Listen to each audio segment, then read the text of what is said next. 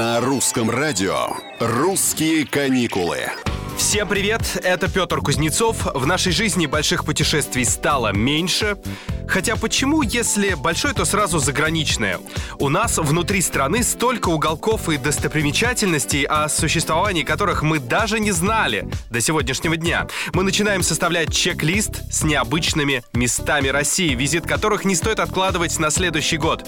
Начинаем с озера Баскунчак. Оно находится в Астраханской области, вблизи границы с Казахстаном. Баскунчак, озеро соленое, там имеются залежи лечебных глин. Летом сюда приезжают туристы туристы, которые купаются в рапе и принимают грязевые ванны. Причина номер два туда поехать — это степь. Только представьте мир в 2D, где на десятки километров нет холмов, оврагов, возвышенностей и даже деревьев. Это ошеломляет по-хорошему. А весной эта степь зацветает. И главные герои там — дикие краснокнижные тюльпаны Шренка.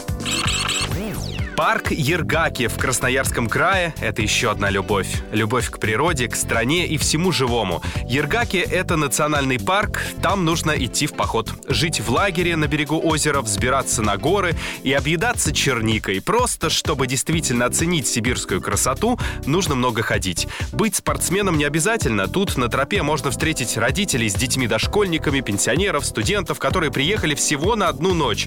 Сезон для трекинга в Ергаках – все лето. Только в июне еще может выпасть снег. Так случилось, например, в 2020 году. Дожди непредсказуемые и могут зарядить на несколько дней в любой летний месяц. Но оно того стоит, поверьте. На сегодня все. Это «Русские каникулы». Все будет хорошо.